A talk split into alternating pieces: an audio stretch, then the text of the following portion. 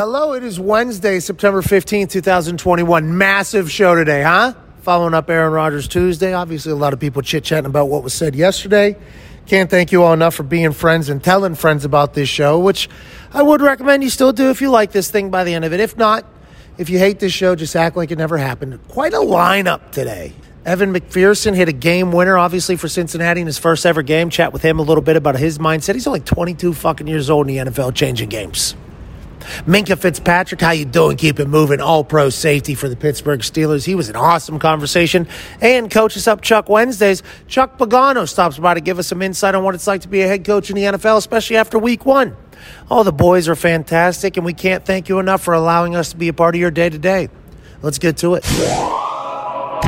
What's the news of the day, you ask us, and we're asking the same thing because I believe most of it revolves around the reaction to what old Aaron Rodgers said just yesterday on this particular show. We'll have to talk about that all. We'll have to remind some people of other things that happened in that conversation as opposed to just the clips that get pulled out of context and potentially get talked about and paint a narrative that's completely bullshit. We'll do all of those things. Jermichael Finley has come out, former tight end for the Green Bay Packers, and say, you know, I don't see the same work ethic hmm. on Aaron Rodgers. Whoa. I don't see it. Now, is Jermichael Finley hanging out with Aaron Rodgers in the offseason? I don't. I'm not sure. Think I don't so. think so. Is he currently on the team so he can see what he's doing on his day to day? No, I don't think so. no, he's not.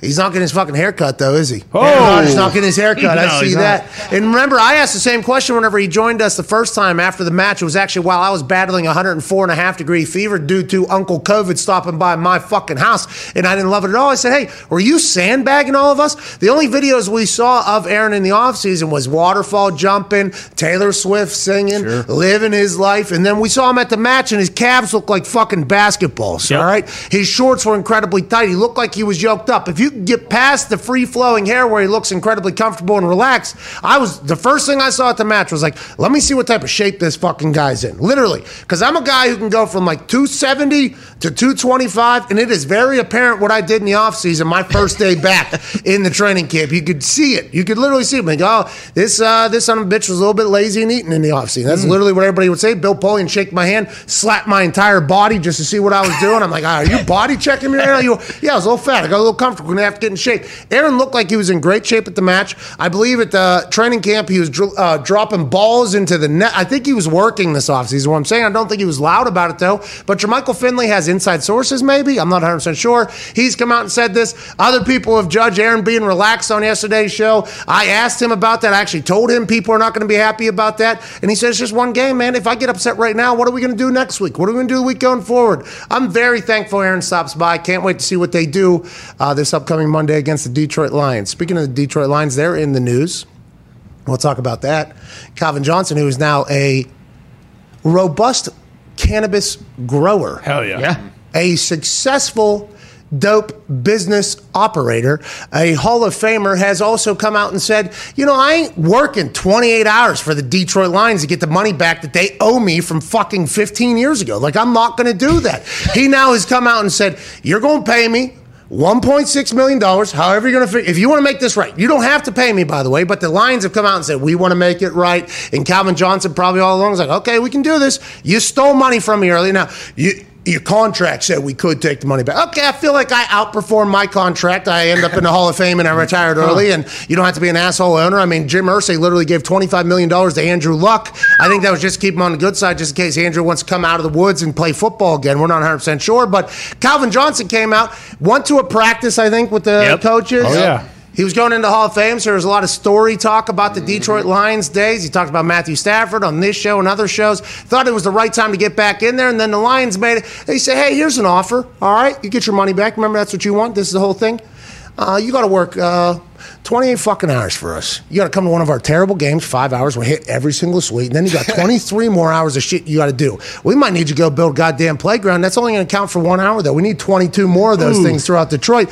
And Calvin Johnson's like, what? You can pay me to do all that shit. All right, you can pay me another contract on top to do whatever the fuck you want me to do. I'm just talking about the money you owe me from a decade ago, and now it's coming out. Calvin Johnson said, I ain't doing shit for it. You're going to pay me this, or you're not going to pay me this. In the Detroit Lions, I assume will handle this in an accurate fashion. Oh, Let's hit up some of the boys at Evan Foxy. Yikes. You got to love when the Lions are back in the news cycle, especially for something like this. Yeah, it's pretty simple, Pat. This is why we are the worst organization, not only in the NFL, but all of sports. And that's all I got to say. Well, you guys still that football team's fighting until the very end. Hell yeah. end, yeah. You guys are done 45 points. team points. plays tough, man. And MCD, I'll tell you what, man. they, they were fighting in that thing so much so that they covered.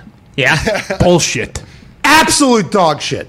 Well, that's gambling, baby. That's going to mm-hmm. happen. But that team's going to fight. But the organization, I think, does have some things they got to work through and figure out. I'm not sure how this pans out with Calvin Johnson, but we are a firm believer in this particular studio that the Calvin Johnson curse is an actual thing. Oh, yeah. The Detroit Lions will forever stink because of the curse that has been put in there by the team's billionaire owners. Right.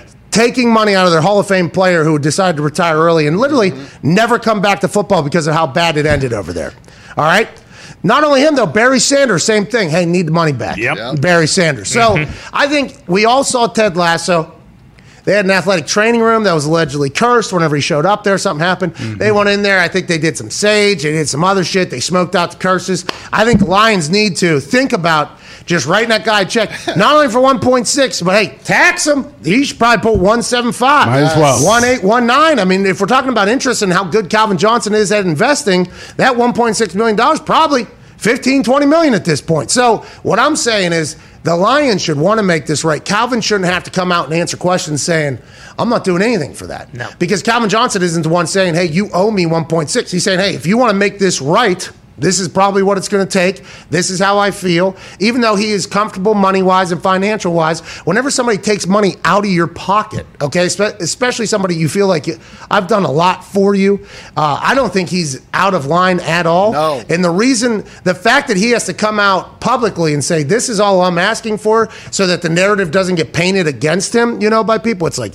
this is beautiful NFL PR at work. The Lions have somehow been able to slip past this for so long. Now it's getting brought back in there. And guess what? We ain't going to let it die. Calvin Johnson was very nice to us. I'm a big fan of Calvin Johnson. Mm-hmm. And also for the good of the fucking Lions. Yeah. Get the curse out of the building and just pay the guy, Foxy. How come every single person on earth knows he deserves that money and yet they still won't do it? I honestly don't understand. It's Say- embarrassing. Say it with me. Because it's the goddamn Damn Lions. They stink. And it won't be the year until we pay Calvin Johnson. I honestly like Never be the year. Hey, I read The Alchemist, okay, and I believe the universe tells you stuff. Absolutely. Yes. Mm-hmm. Okay, I feel like the universe has tried to tell the previous owners now Sheila Ford. I, I feel like I feel like the universe has tried to tell them, like, hey, listen, this got brought back up at perfect timing. Brand new owner. Hey, the Hall of Fame's happening. We can just make this thing just go away with the new ownership. The universe was trying to drop that into their life. Like, hey, here you go. We're just gonna make it right. He's going to Hall of Fame. We want to practice. You guys, this is kind of your thing. You can make it right. And still, somehow it's like, yeah, we could make it right, but also Fuck that guy. What about a the fucking community? 28 hours of community service. A year. It was three. It's because they were going to give five hundred thousand dollars in three different payments. Yeah. So they're going to make them do twenty eight hours each year during that time. And by the way, people that work 40 hours a week and say, like, hey, that's a bunch of bullshit for that amount of money, we agree. Hey, I completely agree. If you were just to talk 28 hours for the amount of money they were going to pay him or whatever, you're, it's an absurd thing. And I think Calvin Johnson would even say it's absurd. But what Calvin Johnson's saying is, I'm not going to work for you. Okay, if you want me to work for you, we can negotiate that contract. Right. What this is all about is what you owe me from a decade ago. Yeah. Yeah. This is a whole. You're talking about two different things, and I assume Sheila Ford Hamp was going to have because hey, MCDC said she's awesome. She's uh, she's giving them everything they need, Yeah. everything they want. Get rid of the curse. Pay the fuck. Pay that man his, His money. Okay, that's what I think you should happen. At Ty Schmidt, what's going Well, on? Well, that's what I don't understand is uh, Dan Campbell came out and said like we want to make this right, and if he is super tight with Sheila Ford Hamp, like when you first read this, it's almost like like I thought Calvin Johnson was asking for like 150 million dollars, and then you look a little closer, it's like one point. oh no, he's asking for like a million and a half. Like they're fucking billionaires. That's a drop in the bucket. You'll you'll never see that money again. It just makes no sense. And also shout out to Uncle Sam. You know what I Right, mean? Uncle. Sam's going to get a pretty good am- uh, Exactly, penny of that whole he is. thing. I mean, it's just I think right now it is literally just principle for Calvin Johnson. Calvin Johnson, by all accounts, hard worker, Yeah. Mhm. great guy, incredibly intelligent, just all these things. Class act. A class act, great businessman. I think all these things, and him just looking at them being like, "That's not right." Like I, I'm not. I love it. I just want to let everybody know I absolutely love everything about it. And this will be the most we talk about the Lions for some time, unless they somehow gnaw the kneecaps right off of Aaron Rodgers Whoa. on Monday Night Football. Hey, right now would be a good time to give Calvin his money, by the way. Yeah. Monday Night Football is about Yes. to happen. Lions don't give any primetime games other than those Thanksgiving games. Now would be the time to get that curse out of your building, I think. Absolutely. Maybe that'll be what they do before the end of the week. That'll be the Friday news dump. Hey, uh, and by the way, we have decided to pay Calvin Johnson not one point six, but we did give him seven hundred fifty thousand dollars. Whoa! Ah, be a massive win. That'd be a big time positive spin, maybe for the Lions. Maybe go ahead and do that. Well, you also look at this. It's like I, I don't know if paying him is just like then everything that they've done and like how they've treated him for the last decade or so just like gets them off the hook. Like, yeah, we'll pay you. He's he's probably thinking like, well, I don't want to fucking come and like put on and act like you know. No, I, you would have to wear I a Lions the- polo. Exactly. Yeah. He's mm-hmm. got he's got to be you know just like a you know good old boy, and we'll pat you on the back and parade you around and make you you know do everything, and you'll it be is like he's a pet. Ex- Yeah. Exactly. Yeah, and he's yeah. like, you know what? Yeah, like you guys can pay me, but you owe me that. I'm not going to forget the way you fucking treated me for the last 10 plus years. Just make that thing go away. Let the Lions win. Please. Just let the Lions win. MCDC wants them to. Jared Goff wants them to. Yeah. Pay him. I want them to.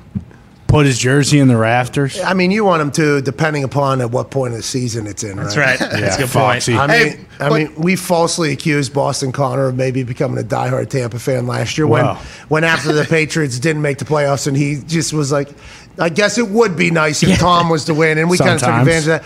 But Foxy actually took his entire Detroit Lions uniform off mm-hmm. and put on a Pittsburgh Steelers Week uniform. 12? Week twelve of the season. Yeah. hey, we're past that though. This is a Motor City Dan Campbell era now. Yeah, so we're way eight. past that. You're right, you're but right. think about Jim Irsay and what he did for Edgerrin James and Peyton Manning for the Hall of Fame stuff. I guarantee he paid more than 1.6 million dollars just for that weekend alone for those two guys. The party, Oh. the mm-hmm. parties, I guess. Buying The- Edge buying a Edge a Rolls Yeah. Royce. Yeah. Bingo. He's buying Edge a Rolls Royce. Brother Edge is getting a car, The man. plane, the glove box. How about Check him? the glove and box, There'll be yeah. a little something in the glove Yeah. box.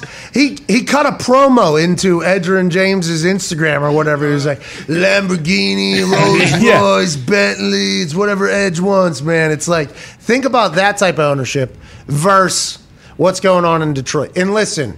I understand every building is run differently, and we are having a uh, AFC Special Teams Player of the Week in his rookie year after his first game, 22 years old, uh, kicker on from Cincinnati Bengals. Evan McPherson will be joining us in about 15 minutes. I can't wait to chat with him. He was smiling before having to hit another kick or whatever. I love that. There was a guy on the other team coming up and like talking to him almost. Like yeah, there, there, there was a situation there with kicking happening where McPherson just showed up and balled out. He hit a 50 some yarder in the fourth quarter. He hit a game winner there. I can't wait to chat with him. But every time we point something like this out, whether it's like the Bengals not having a facility, mm-hmm. okay, it's not for me to be funny. This is me saying like, hey, the the fans in the NFL deserve better than what is happening here. Like there is people out there that if they were to run these, they would dream to run the. Their dream is to run these teams. If they were to have them, let's assume that they'd be taking care of their fans better, their team better, and ultimately the fucking league better. You know, it's like the league doesn't want to deal with Calvin Johnson, one of the greatest players of all time, coming out and saying like, yeah, this team, I think in my eyes, robbed me of my. You think Roger Goodell wants to hear that? You think Roger Goodell wants to know that there is a team in his league that's worth billions and billions of dollars that doesn't have the same exact shit as most high schools potentially have in the same state? I mean, it, in different states. It's just like that is not something they want. So every time I bring it up, because Evan is coming on, a bunch of Bengals fans, doofuses, tweeted me like, "Oh, I bet he makes an indoor practice facility joke." It's like it's not a joke, dude. Like this is me. Yeah. This is actually me trying to help you out, motherfucker. Like, hey, I think your owners should be doing more for your team and for you as a fan because of how much you have dedicated them. Blind loyalty to these people, which I appreciate. I respect that whole thing. You need those types of fans, but also whenever I say something like this, I'm saying it because, like, hey, the league deserves better. And not just the league, the fans deserve better, everything like that. Just like Bezos getting into the league. Yeah. Mhm. I heard some people say we're billionaire bootlickers for fucking talking about Bezos being good for the NFL. It's like, hey, richest dude on earth getting into my favorite league, good news. Yeah. Okay, I, I'm not going to become a fan of that team, but a guy who has.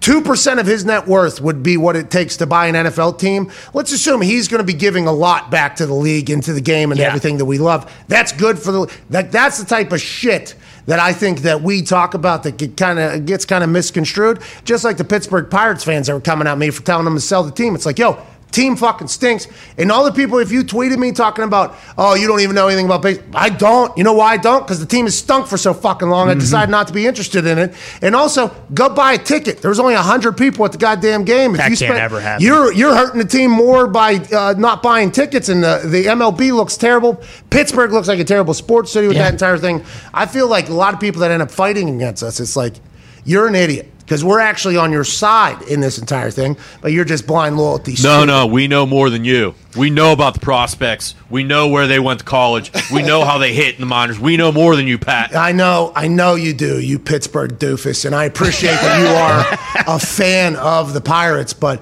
the thing that I know is the players that I do know, none of them play for the Pirates. You know why? Because maybe they're great in minor leagues, but if they're good in the majors, if they're good for the Pirates, they're fucking running away from Pittsburgh, or they're selling them out of Pittsburgh. Yep. It's just like all these things that we talk about on a regular basis, the Calvin Johnson thing, the indoor facility, this shit. It's like I don't think we're saying like, hey, your team is bad, your players are bad, your fans are bad.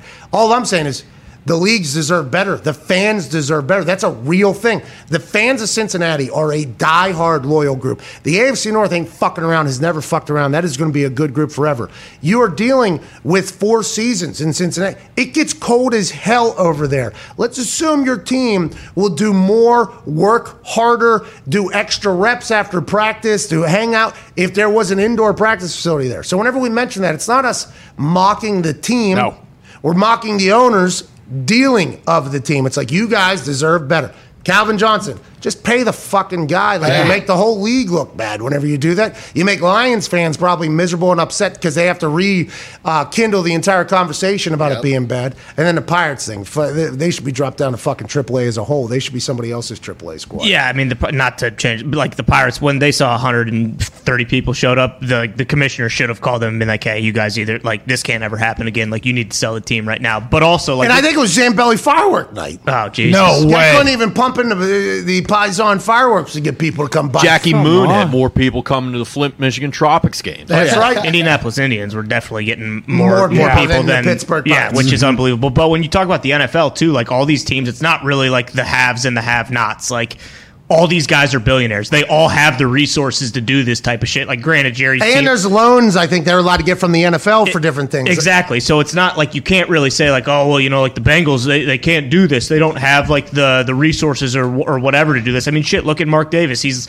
one of the only guys who's not a billionaire. They just, I mean, granted, you know, that's the taxpayers are paying for that big time, but I'm sure their facilities are top notch. Like all these teams are owned by guys who have enough money and enough resources to make sure that the competitive advantage isn't massively different in a different city. Well, and it's it's clear that some decisions are being ma- decisions are being made strictly for the cash Right. Mm-hmm. Of the humans who own the teams. Yeah. like that's happening in Pittsburgh. Mm-hmm. I think that's happening in Cincinnati. Absolutely. Well, that we talk about the coaches. That's why they, they don't even they won't even consider firing guys early because then they're gonna have to pay him and pay someone else. Well, and they don't have a scouting. most they- they, Right. don't even have Scout. full scouting. I mean, it's just like you, the the who dat. No, who, Who day? day. Who day. The who day. Sorry, but who dat is clearly a case. I mean, that was clearly. yeah, You but it's knew. right You knew. there. Yeah, they, they do do the They're whole the same. Who, who, Who who, dey, who, who dey. dey. But the Who Dey fan base is a loyal one. Loyal, loyal fan base. And I respect and appreciate the hell out of it. And I think their players are tough as hell. But you can't look at that thing, that whole thing, and just be like, oh, they're saving money so they all make more money at the end of the day. Yeah. Like it's obvious that that is what is happening. It's like, I feel like if it's not us, then who? Yeah. And If not us talking about it, then who's going to talk about it? Because to be honest, you know, it's just like EA Sports Yeah. is in the Oh, game. jeez. Oh, God. We're the only media outlet that does not have a deal with them. Like we don't get free codes. Nope. I'm not even in the fucking game. Mm-hmm. They've asked me to do it. I've said no. I don't want to be a part of it. I mean, that is legit because I've never played. To be honest, I am not Smart. good at it. But we're the only ones. Yeah, you guys have played. There's a lot of guys in here that have played. A lot of fans have called in and played. We're the only ones that aren't really on an EA Madden payroll at this point. So it's okay for us to come out and say like, hey. Y'all need to stop fucking over your fans. Mm-hmm. Like, you need to help them. I feel like that's a good thing of this show. I was attacked today by Bengals fans though. Whenever Evan McPherson was announced, he was coming on the show. Well, that's bullshit because you're not the one who started a GoFundMe for them to build a goddamn indoor practice facility. And you mentioned the fans. Two years ago, a guy had to sleep above his bar till the Bengals got a win. It was like December 10th, and he was still living up there. I mean, it is ridiculous what they do. And clearly, they don't give a shit because they would have built it. Now, if they come out on Sunday with a Bengal CGI walking oh. around the stadium, that's a whole different story. At least Hey, then they're Fox trying. to take us down for that.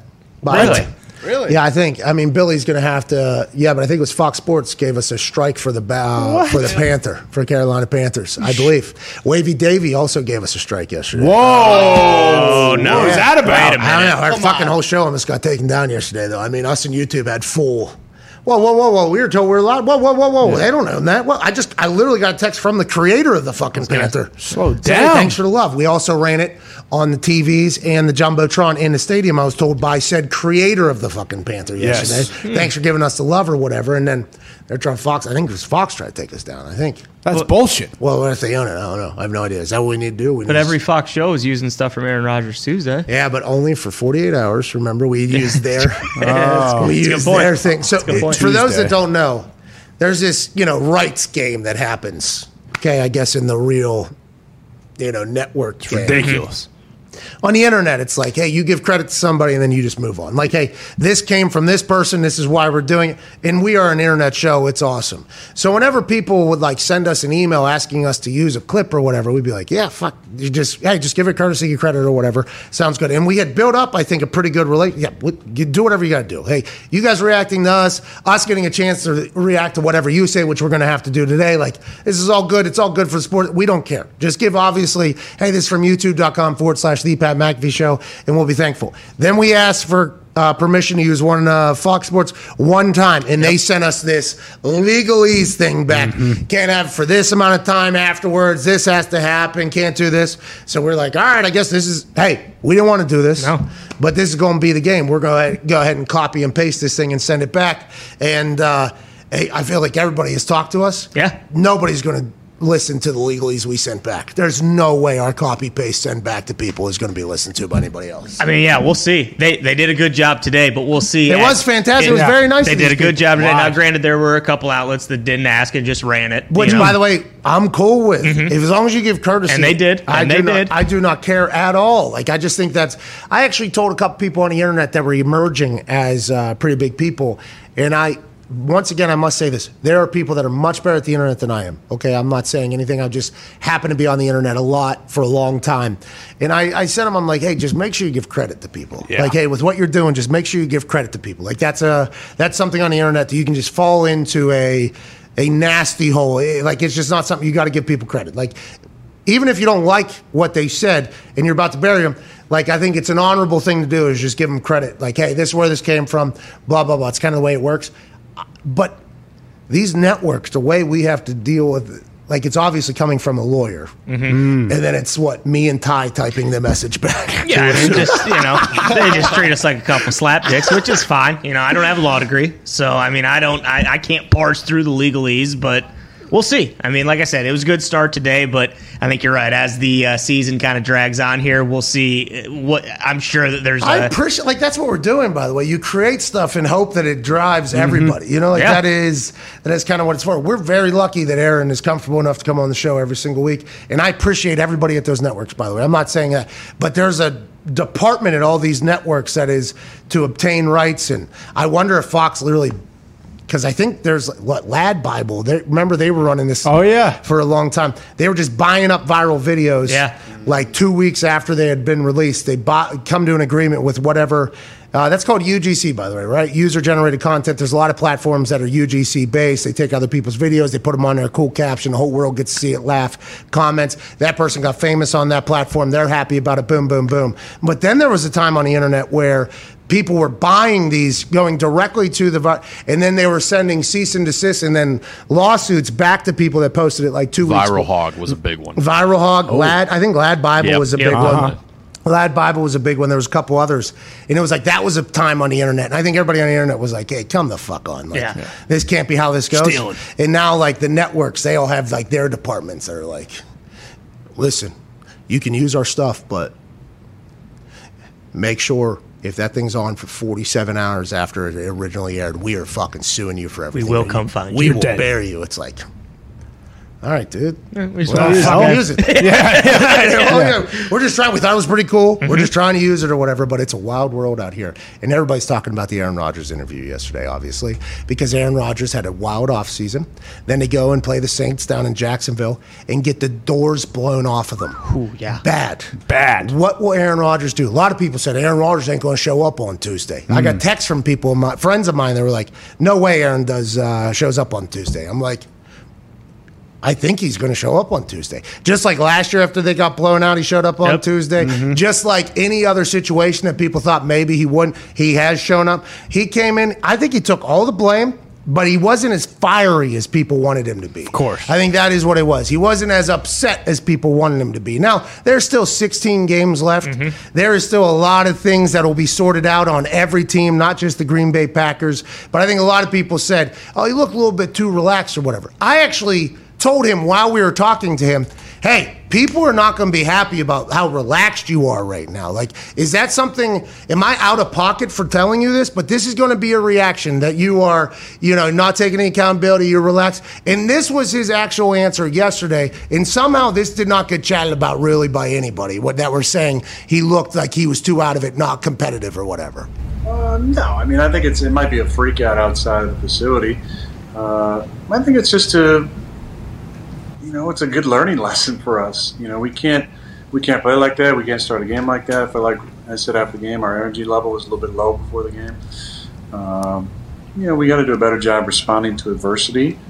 So look, there's not much to say. We got our asses beat, you know, by 35 points. Uh, we're all frustrated about it, but just move on. We got 16 more to go.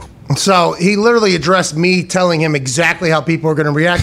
hey, he's got to move on, dude. What do you want me to do? You want me to cry about this? Spilled milk? What do you want me to do, dude? There ain't nothing to go. I got a chance to chat with him a little bit last night as well. Mm-hmm. I disagree with what everybody's saying about him not caring or anything. Mm-hmm. Yeah. I felt like there was some real fire in the text that I had with him last night, and I'm so thankful he comes on. But man, they'll take one clip that we put out, and then they won't listen to the rest, and then they'll just completely go, "Look how relaxed and calm he looks in there." It's like. When has he ever not? Just for future reference. Yeah. When has Aaron Rodgers not really looked like that? I'm not 100% sure there's ever time other than when he's yelling at a ref, maybe. Well, and last year when he came on and he was acting like that, people were praising him because you know he was he was lighting the world on fire. He was playing MVP football. Not that I mean, like he's going to do that again. But what I've also realized too that like, and maybe I mean I'm a little bit biased, but like it seemed like there used to be like a little bit of a gray area. There isn't anymore. People either love him or they hate him, and whether that's because of everything that happened in the offseason and then how he played on Sunday, like there really is no no one's like kind of ambivalent towards him anymore. It's either like Wow. you love him or you hate him. At least that's kind of what it seemed like, which I I'd never really seen before. But What did you just say? Ambivalent. yeah, you know, like uh, like people don't people don't have like you, you have a very strong opinion on Aaron Rodgers one way or the other. He's Like, a heat seeking missile. Yeah. absolutely. He is getting heat regardless. and and maybe it was always like that, but I, I don't know. I feel like the, the last couple weeks, especially, it's like really highlighted. Like, oh, like no one's just like, eh, you know, Aaron Rodgers. It's either like I fucking hate this guy or I love this guy. And a lot of people I see go on the internet going to bat for Aaron is like, have you heard him actually speak and like do this whole thing? Because the narrative for so long was that he was a prima donna prick. Yep. And that's because a couple players, the Yeah. teammates, have come out and spoken of uh, about him in a certain way. Right. But. So it seems like for a long time those particular teammates got a lot of lot of like hype for what they say. And by the way, they I would never doubt what Jermichael Finley's saying or Greg Jennings, I think, whatever. They have their reason to say their thing. But there's been like I think like 50 other teammates that have come out and been like, Yeah. yeah, we love this guy. Yeah, he's the best. Yeah, this guy just quiet, chill, just uh, kind of does his own thing. Not quiet, I'm sorry, but stays away from the media and does his own thing. So, kind of pick and choose. I guess you got to do what you got to do. But it'll be nice whenever they get a win over the cursed Detroit Lions. yeah. We made both those guys a lot of money too. So yeah. That's crazy, right? you know, a lot Helped of them out. That's right. Joining us now is a man who's always roaming ready, dude. Hell yeah. I ain't never seen a guy more roaming ready than this guy at all times. He coached in, uh, I assume, high school at some point, college, the NFL. He was my head coach. He was defensive coordinator for the Bears, the Ravens, you name it. He's been everywhere. I can't thank him enough for joining us each and every week. Can't wait to hear the insight and information he drops on us from the, his home in beautiful Idaho with great internet. Ladies and gentlemen, Coach Us Up segment with head coach Chuck Pagano. Yeah! Oh, Look how yeah. good you look. Let's go. Let's go. Hey, look how good you look. I see you rocking that NFLPA Collegiate Bowl too. That you got back into coaching, right? Coached those college kids, coached them up a little bit. 2018. Went in there and stomped the American team or the national team. Yeah, no big deal. Either one, whichever one you were representing, fuck them all. Um, Coach, great to see you. You look amazing. How was the weekend watching games? This is your first weekend as a retired coach, right? Watching games. Well, did you get antsy? Did you hear the national anthem? Did you want to get back out there? How was it? It was uh, it was awesome, especially with no stress. I could just sit back and pick apart every you know everything that everybody was doing. Watch my brother's team. I, my little brother coaches at the Broncos. Had a huge win over the uh, New York Giants. Um, so fired up about that. Um, amazing weekend of football, absolutely amazing, and and so much good stuff there. Um, but again, I. Um, you know, I miss the relationship part, the competition part of it, but it's awful nice not having that stress. Okay, so Sunday morning I woke up and uh, I was going to hit the anvil and I went in my backyard and the trees were blowing sideways from the wind and the flag was just straight out like this and I was like, "Man, I am so thankful that I don't have to wake up on Sunday mornings, open the hotel window and try to find a flag on top of a building and seeing that thing straight out and be like, "Well, today's going to be terrible." Okay. I like that those stresses, those little anxiety moments not being in your life so much better. I don't think anybody understands what a Sunday's like whenever you just like, I'm a fan all of a sudden, you know? No, it clogs arteries. You know, takes years off your life. Especially, you know, when I get you'd you'd look, you'd open the blinds, you know, and check for a flag to see what the weather was doing, and I'd get a call from Pete Ward, and it'd be like, uh, uh, Chuck, um, I know it's raining and sleeting sideways, but uh, you know, taxpayers, you know, paid for that roof to be open, and uh, you know, Jim's going to have the roof open. I, and I don't think it's a competitive disadvantage. Nobody does, so uh, that's what we're doing. Then- like, you know, the other great thing about that stadium is my first home game there in preseason, one o'clock game, right? Sun shining, it's a thousand degrees outside, and the sun's glaring down on our sideline Oh, yeah. and our and our opponents, our opponents are in are in the shade.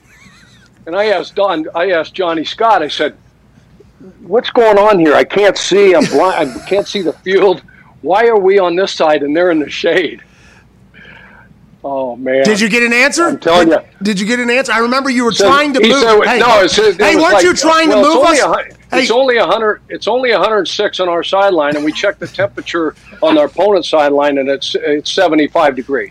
So we're, we're good. I remember. I said, "Hey boys, hi." I said, "Boys, hydrate up, man." Yeah, I remember. And by the way, we had to have the entire. We had our equipment managers holding things over the bench. I mean, and the other side is literally just tossing sunflower seeds. And I remember, I think, and this might have just made its way into the locker room, and it might not have been real, but I think Chuck had asked, like, "K- that should be our sideline. By the way. It feels like that should be our sideline over there. And then obviously there was uh, a massive business conversation about the people, the amount of money that's being paid to be behind ours, our our bench as opposed to the opponent's bench, and this whole thing. And I think that was immediately when you knew, like, okay, being a head coach is there's some shit that you got to deal with. I mean, the pregame music, the sun, the entire situation, the roof. I mean, it is just a completely different ball game. Let's talk about some head coaches in the NFL in this past weekend. Anything you saw that you were impressed with, like any coaching decisions from any young coaches that you thought was pretty good, or is everything you kind of you kind of expected? For instance, Urban Meyer, they got their asses beat down there by Coach Dave, and immediately afterwards, it's like, oh, he's leaving the NFL, he's going to go to college. How do you view that whole situation, and how does Urban, you think, get that narrative away from him? And would if you were Urban Meyer and you were asked about this situation, would you say, no, there's no chance of me going to USC as well, knowing that there maybe is a chance, or do you think he's actually all in with the Jaguars at this point? Well, the key there is when they asked him, you know, in his press conference, and anytime you drop your eyes Oh. and you answer like this, Oh. and you don't look straight in there, yeah, Ah. he's totally committed to building that organization and rebuilding that program in Jacksonville. Um, you know, there hasn't been many guys in college football successful co- coaches as as successful as Urban Meyer. I mean, historically, he's got the best record ever of anybody in, in college football. Um, but history tells us that a lot of those guys don't succeed in the National Football League. Nick Saban, the best of the best, the GOAT. Uh, won't be anybody like him. Win more championships. Steve Spurrier. Um, you can go on and on and on. So he's going to have this narrative around him uh, for as long as he's down there until he gets that thing turned around. Why, Chuck? Why is it so hard? Why is it so hard to go from college to NFL? Is it strictly because in college you can control everything? In the NFL, it's a much different ballgame. You coached in college at the U when the U was the U with a lot of personalities. You've been able to make the transition into the NFL and have success. What is the big thing you think on why some of those top college guys can't make it in the NFL from your perspective? Well, there's a salary cap, number one. Yeah. You know, no salary cap at some of those universities. I'm just kidding. Um, No, no, no, no, no. You know, Yeah, yeah. uh, no, I, I just think dealing with um, everything that you have to deal with at the professional level, especially the players, you know, you can deal with uh, college athletes probably a little bit different and communicate with those uh, athletes a little bit different uh, than you can maybe the professional athletes. Uh, again, you mentioned it, Pat. There's a lot of things that are out of your control. Um, I'm sure there's a lot of things that are out of Urban's control. Um, you've got to be tight at the hip with your GM. You guys got to be in lockstep. You know, the three pillars that Jim always talked about the owner, the GM, and the head coach. They all got to be uh, singing out of the same hymnal, uh, all those kind of things for that thing to be successful. And there's going to be some bumps in the road. Um, so whenever you think about Urban Meyer being uber successful in college and coming to the NFL and maybe losing and maybe not sticking around four or five years to build that program up, do you think about some of these teams that had high expectations and then just shit the bed week one? And like, how do you like? We don't think Urban has any expectations in Jacksonville. I, I, like honestly, we let off with this in Urban. We know everybody's uber competitive and everything like that, but people are like, he's not going to want to lose or whatever. It's like Jacksonville. Nobody's expecting Jacksonville to be good for three, four years. I think personally. Now they probably have different expectations in the building, but I think from an NFL wide, nobody's really expecting. it. There's some teams though that came out and laid an egg this weekend. For instance, Green Bay Packers. We talked to Aaron Rodgers yesterday. He's very relaxed. Hey, listen, one game we got to look forward. He can't overreact because he knows if he does, one game leads to two. What's your message to the team whenever you lay an egg like that, especially opening week? It's not easy to do that opening week, but it's a long season still, Chuck. Yeah, n- no question about it. And you know, let's overreaction Monday, right? It's Yeah. week one in the National Football League. It's a marathon. It's not a sprint. We shouldn't sit back and judge all these guys and say, "Well, shoot, Urban Meyer, he loses one game in the National Football League. He is out of here. He's going to have another meltdown. He's going to get sick. He's done." That is not happening. Aaron Rodgers, if I'm not mistaken, he's last year NFL MVP, the National Football NFL, uh, Yes. NFL MVP. Excuse me. And now all of a sudden, Aaron Rodgers can't play. What the hell? He's exactly right. Just take a chill pill, everybody. Relax. Okay, bury the ball. You you got blown out. I've been there. Take the ball, get in the backyard, get on the practice field, bury the football, burn the field. That is not us. But really, you know, realistically, you know, everybody was looking at, you know, where are we? Are we this good? Are we this bad? Boom, boom, boom. Somewhere in the middle is where reality lies with all these teams. So everybody has a has a benchmark now. Okay, where we're at, where we need to get better. Because I'm telling you, all the teams that won, those head coaches are putting like Saban. They're putting the thumb down. We stink. We ain't that good. Quit writing all that nice shit about us because it ain't true. And all those teams that lost and got their ass kicked and they're writing all that negative shit about them, that ain't true either. Yeah, and I think that's a fascinating thing from a coach because all you, your job is, I have to make this group of men the best they could possibly be. No matter because in the NFL you got turnover of roster. There's a different thing in college too, by the way. Not not only salary cap's different, but you might lose half your roster literally from one year to the next, and you have to continue to build that culture and you have to do that whole thing. I love it though, just like the reaction outside, because fans are supposed to react the way they react because they spend their entire lives pulling for a team, and then you get a chance to see them for the first time, especially with fans in the stands after this COVID thing, and they stink. It's like, oh, I hate this team. This team is the absolute worst. It's like, well, oh no, you're starting to freeze a little bit. In four weeks, five weeks, will it be a much different ball game? I think so. That whole uh, setting the baseline thing is fascinating because that is probably how you coaches look at it. What is the meeting like the day after the game amongst the coaches without the players? Is it a very true, like, hey, this particular uh, group didn't play that great? How do we get them better? How do those conversations go the day after the first game of the season amongst the coaches that we can't hear and nobody else really hears? I think you just got to keep it real and you got to be 100% with each other and say, okay, look, you know, a lot of guys will go in and protect their guys and say, hey, such and such played really good. And then you're sitting there going, was I at the same game? Did I watch the same film? Can we go back and watch it together? Because we can analyze every play, but just be authentic and be real and say, okay, this is where we're really good. This is where we stink. This is what we have to clean up. And you have to have honest uh, forthright, upfront conversations about your team and about your players and, and where you're at. And um, and it's up to the head coach to set the culture of that staff and of that room. That when we come in here and we evaluate, look, no one's getting fired tomorrow. We're not making any changes. We're not going to throw the baby out with the bathwater on after one week. You know, we see four, five, six weeks of this yeah, the heads will probably roll. There's going to be some change. You know, it might be the head football coach, depending on what year you're in. But no, you got to get in there and you got to call it like it is. You talked about watching film together with the other coaches. Uh, there was just a report that came out. Mike Zimmer and Kirk Cousins are watching film together for the first time since Kirk Cousins had joined the Minnesota Vikings with Zimmer. Zimmer, obviously a defensive coach. Kirk Cousins, obviously the quarterback on the offensive side. This comes after an offseason where Zimmer and Kirk have been on two very different sides of a very hot topic. So maybe this is them kind of mending fences there. I always assumed that the head coach and the quarterback are always on the same page. Is this anything to be alarmed about that they haven't watched film together since 2018, or is this something that should be a conversation? In your experience, your thoughts, your idea, Chuck Pagano?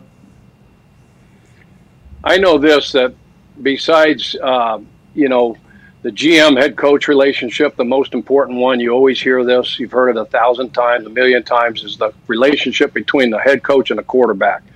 That is paramount. And so, whether that's true or not, I find that hard to believe. Because I always tried to find the time, and, and we all follow Bill Belichick's model of, you know, he spent, you know, one day a week talking with Tom, watching the film, just giving his perspective, you know, on the next opponent's defense giving his perspective on okay on third down, situational stuff, red area. This is the, when we get in third and, and and seven plus. The guy you need to key on is is the nickel. He's going to tell the tail of the tape. If he's down low and there's somebody backing him up, expect a nickel pressure. Okay, if he backs off early, all right, and the safeties start to rotate over, and he's got a little bit too much depth, expect four weak. So Bill set the model for for all of us years and years ago. I tried to emulate that with Andrew in the quarterback room and go in there and share, you know, the, the nuggets that I could share. Don't overwhelm him with it.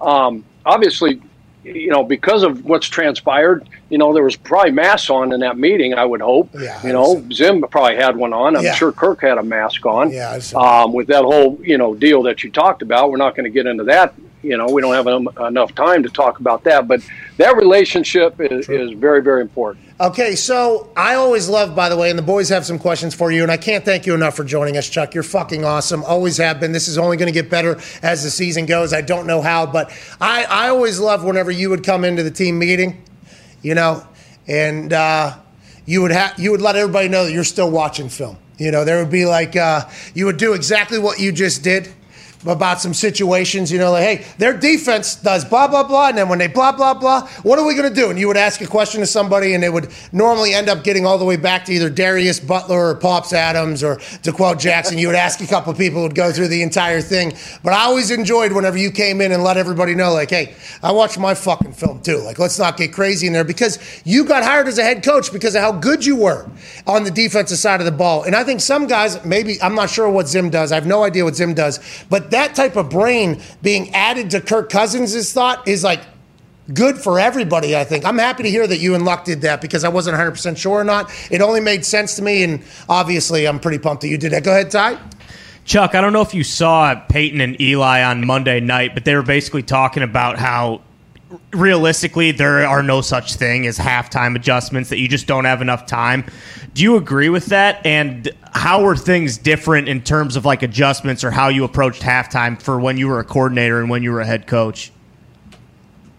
Yeah, um, I didn't. I didn't watch that. I was watching the other ball, you know, live feed, whatever it was, and I heard it was outstanding.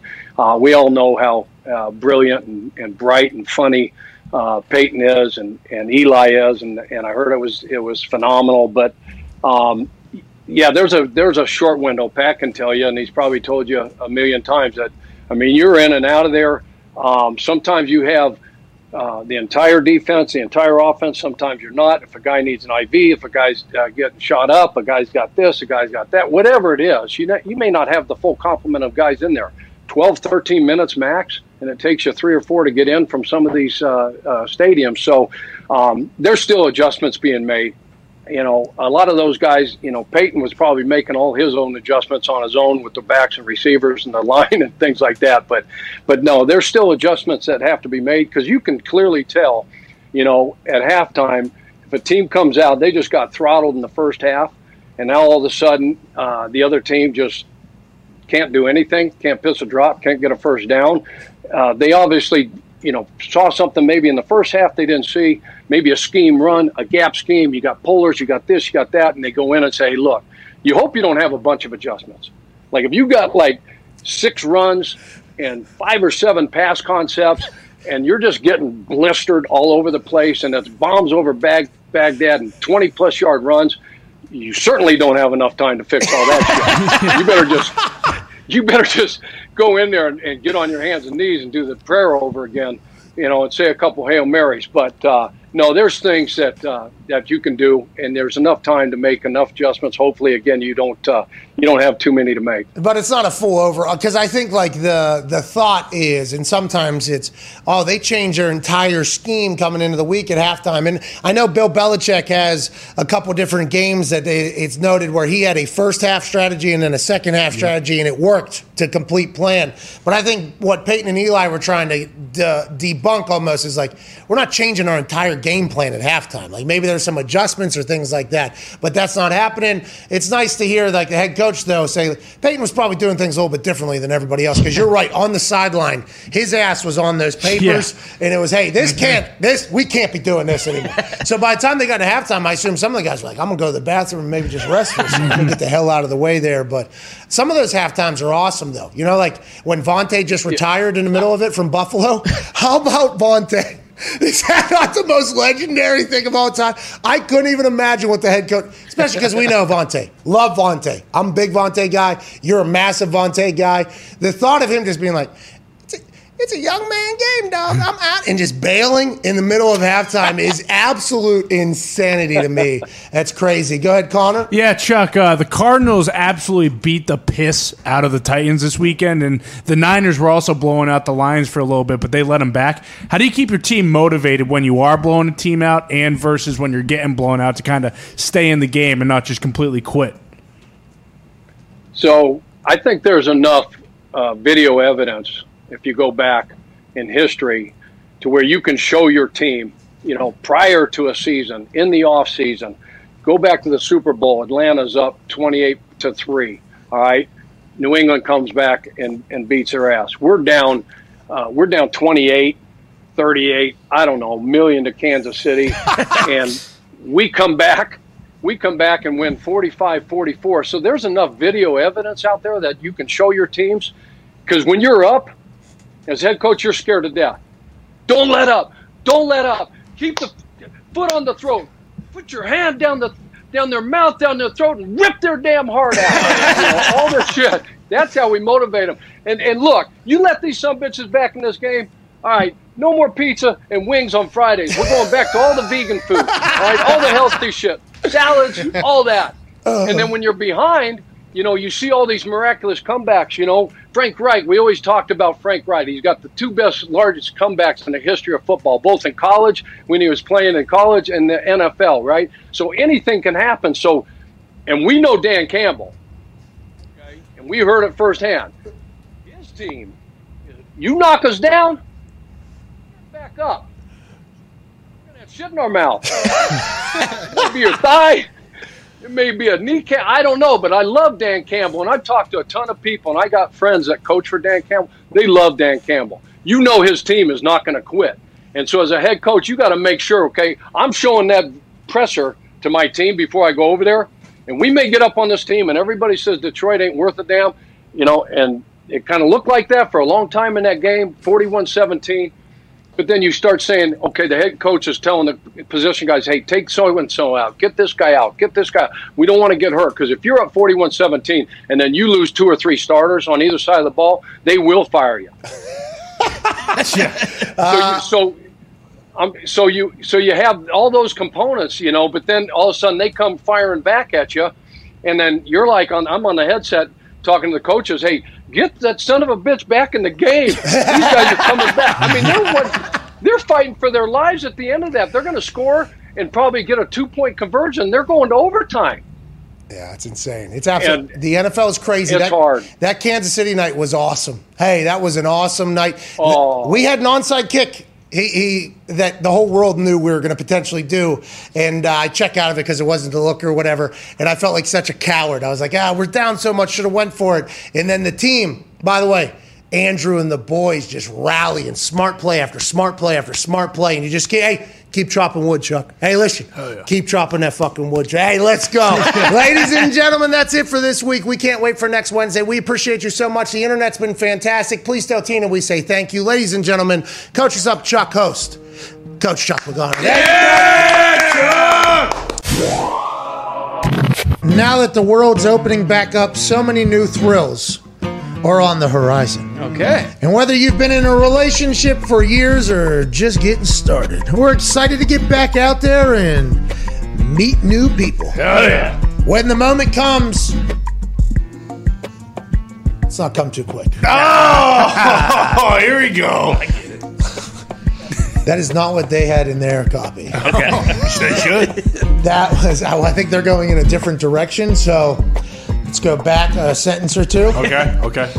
When you, when the moment comes, you want to be ready. Hell That's true. Yeah. With Roman, you can get a free online evaluation and ongoing care for erectile dysfunction, all from the comfort and privacy of your home. Once you take care of that, though, you get the Roman swipes. Then guess what? Ha! Lasts a long time. Banging a, banging a, banging a. Yeah, it's Pete Alonso at the all at the home run derby. That's right. Dingers. Downtown.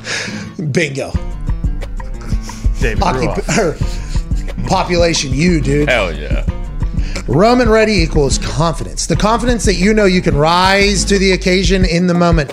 We're looking at the Summer of Love 2021 version, and Roman wants to make sure you can participate in your way, whether that be as a single person or a couple who would still rather stay in with each other. A U.S. licensed healthcare professional will work with you to find the best treatment plan. If medication is appropriate, it ships to you for free with two day shipping. Okay. That's huge. Free? The shipping's free. Wow. I believe, not the Not the yeah, medication. Free No. two day shipping. Yeah, yeah, yeah. Uh, go to getroman.com slash McAfee today, and if you're prescribed, you can get 50% off your first month of ED treatment. Okay. That's G-E-T-R-O-M-A-N dot com slash M-C-A-F-E-E. And if you're prescribed, you can get 50% off your first month of erectile dysfunction treatment. Make sure you're ready to have confidence and control this summer. Roman ready. Uh, ladies and gentlemen, joining us now is the man who has the most tackles for the number eighth ranked team in the NFL via ESPN's power rankings. A guy who was uh, a guy who was traded from the Miami Dolphins to the Pittsburgh Steelers. He was a first round draft pick for the Miami Dolphins. Just one short year later, they traded him to the Pittsburgh Steelers. Mike Tomlin said, Hey, we lose Ben Roethlisberger. Our offense might not be able to score any points, but as long as we can put six to seven on the board, we can stack a defense that can stop everybody from scoring at all. Give me Minkah Fitzpatrick out of Miami. Get him on this defense, and he hit the ground running. He, Joe Haden, TJ Watt, Cam, uh, Heyward, you name it, the crew, Melvin Ingram's now there. That defense is reminiscent of the glory days for the Pittsburgh Steelers, the steel curtain. Whenever you talk about the Pittsburgh Steelers football teams, you always know that the defense is going to fly around. You know yeah. that the secondary is going to hit people. You know the plays are going to be made. And whenever this guy got traded to the Pittsburgh Steelers, he didn't just have to buy in and change that thing. He lifted the culture immensely. Mike Tomlin will say nothing but positive things, I assume. Colbert, after the trade, should be getting some sort of um, uh, award or trophy. Ladies and gentlemen, joining us now, All Pro Pro Bowler Minkah Fitzpatrick. Yeah! Minkah, you got to. Un- hey, are you on an iPhone right now? Yeah, am I am I am I crooked? Yeah, yeah, you're going to have to unlock the thing and let that thing turn real quick. And by the way, I was giving you like a 45 second intro because I heard there was all hell was breaking loose over there. We appreciate you so much for joining us, Minkah. Uh, hopefully, you'll be able to figure out the portrait mode. Uh, hot dog, hamburger. T- oh, you oh, yeah! Hey, you, look- you look good, Minkah. We appreciate you for joining us, man. How's the body feeling? How's the team feeling? You go into Buffalo, get a big win. You have 10 tackles, lead the team. Things have to be great in Pittsburgh right now. Nobody thought you guys were going to be able to do what you did this past weekend. Yeah, you know, it was it was a tough game. Bills are a great team. Uh, they had a whole lot of talent. It was a it was a hard fought win. It was a win that that we needed for sure. Um, but you know, we're, we're moving on to the next. We got a great team in the Raiders. They're coming off a big win too. So you know, they're going to come into into Pittsburgh with a chip on their shoulder. Uh, they beat an in, in division team uh, in, in Baltimore. So you know, we, we got our little bumps and bruises from last game, but we're learning from it, moving forward, and, and focusing on on the Raiders. Uh, Minkah, I know we want to focus on the Raiders, but I would like to take a trip back in time. Whenever you find out you're getting traded to the Pittsburgh Steelers, what is your initial thought? Because this came immediately after Ben Roethlisberger basically being announced that he's out for the season.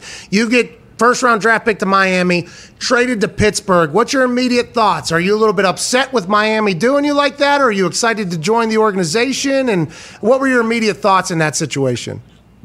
Um, I mean, at first I, I was a little upset. It was bittersweet because you know my family there, they're in Florida. They had moved down to Florida, and I got drafted down there. You know, I, I liked it down there. It's a great place. Had a great community down there. But um, you know, business is business. I, I had to do what was best for me.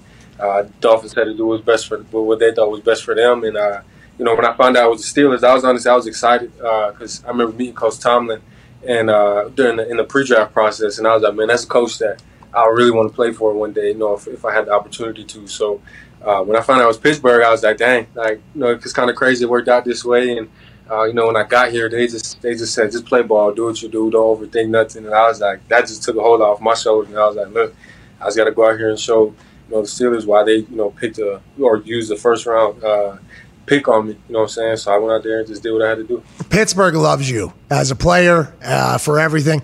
I just have to ask real quick: Were you uh, you felt a little intimidated because my chain was a little bit bigger and it was out? Is that why you had to move your?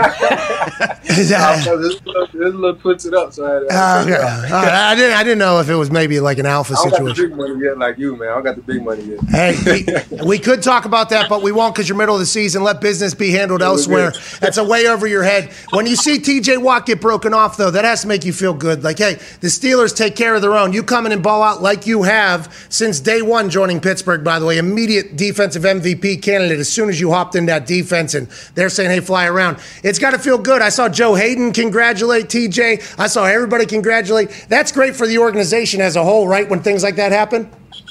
Oh yeah, for sure. Because you, you see that they're they're taking care of players, and they even did some untraditional things with TJ. You know what I'm saying? So uh, seeing that happen is, is, is definitely you know puts a smile on my face, puts a smile on other players' face, and uh, it's good when, when you know that the owners and the, and the guys upstairs are taking care of the players. So. He, you know, he, he was smiling, but I was smiling even bigger. I could imagine. And good luck in that entire process. It'll be handled exactly how it's supposed to. The universe always seems to find a way. But whenever you talk about Mike Tomlin, because I got a chance to chat with him in the draft process as well and meet him, and he was electric. I mean, just absolutely electrifying. Seemed like a guy I would not only want to play for, but also a guy I'd want to be friends with. When you compare him to other coaches that you had, whether it's Gase uh, or whether it's uh, Nick Saban, what is it about him that it seems like he always wins? And and people always just kind of take that for granted in Pittsburgh. I think they're like, hey, we just win here. That's what we do. But that culture has to be built. What is it about Tomlin? You think that he always seems to find the best in the team that he has? Yeah, I, I think um, one is adaptability. Uh, you know, he doesn't get he doesn't get stuck uh, just doing one thing. I think week to week, uh, our game plan, if you look at it offensively, defensively, special teams, uh, the way that it changes, you know, to who we're playing against, he, he's he's mature enough and he's he's been through uh, enough to realize, look, it's a, it's a, it's a a league that changes week to week. It's a team that we, it's a different team we see week to week, and uh, we got to adapt to it. You know what I'm saying? We're obviously going to stick to our fundamentals, but we're going to adapt to what we're going to see and also just his, his, love for the game. Like it's, it's unmatched. Like he's he's he's always watching football. He has sons that play college football, so he's always watching that. And like anything that's that happened within the last like 20, 30 years of, of, of football would be NFL, college. He knows about it. You know what I'm saying? So he's just he's always watching film, preparing. You know what I'm saying? Just just making sure that we're in the best possible position to win. That's the thing that I, I really respect the most is that he's never gonna put his ego or his pride. Uh, before his player. You know, he's gonna he's gonna say, look, we got guys that can do X, Y, Z, so that's what we're gonna do. You know what I'm saying? We're not gonna try and force something that I want. I'm gonna I'm gonna use my personnel, my arsenal, and, and go in and attack uh, their their best qualities. So that's something that, that I like a lot. That that makes a lot of sense. By the way, you would assume that every coach does that, but that is not the case. People have their system. This system is one. This is what you need to do. This is this whole thing. The greatest coaches can bring out the best and make the best out of what they have, and it's been awesome to watch Tomlin work. Let's chat about you for a little bit, uh, a little bit longer. Ten tackles this past weekend.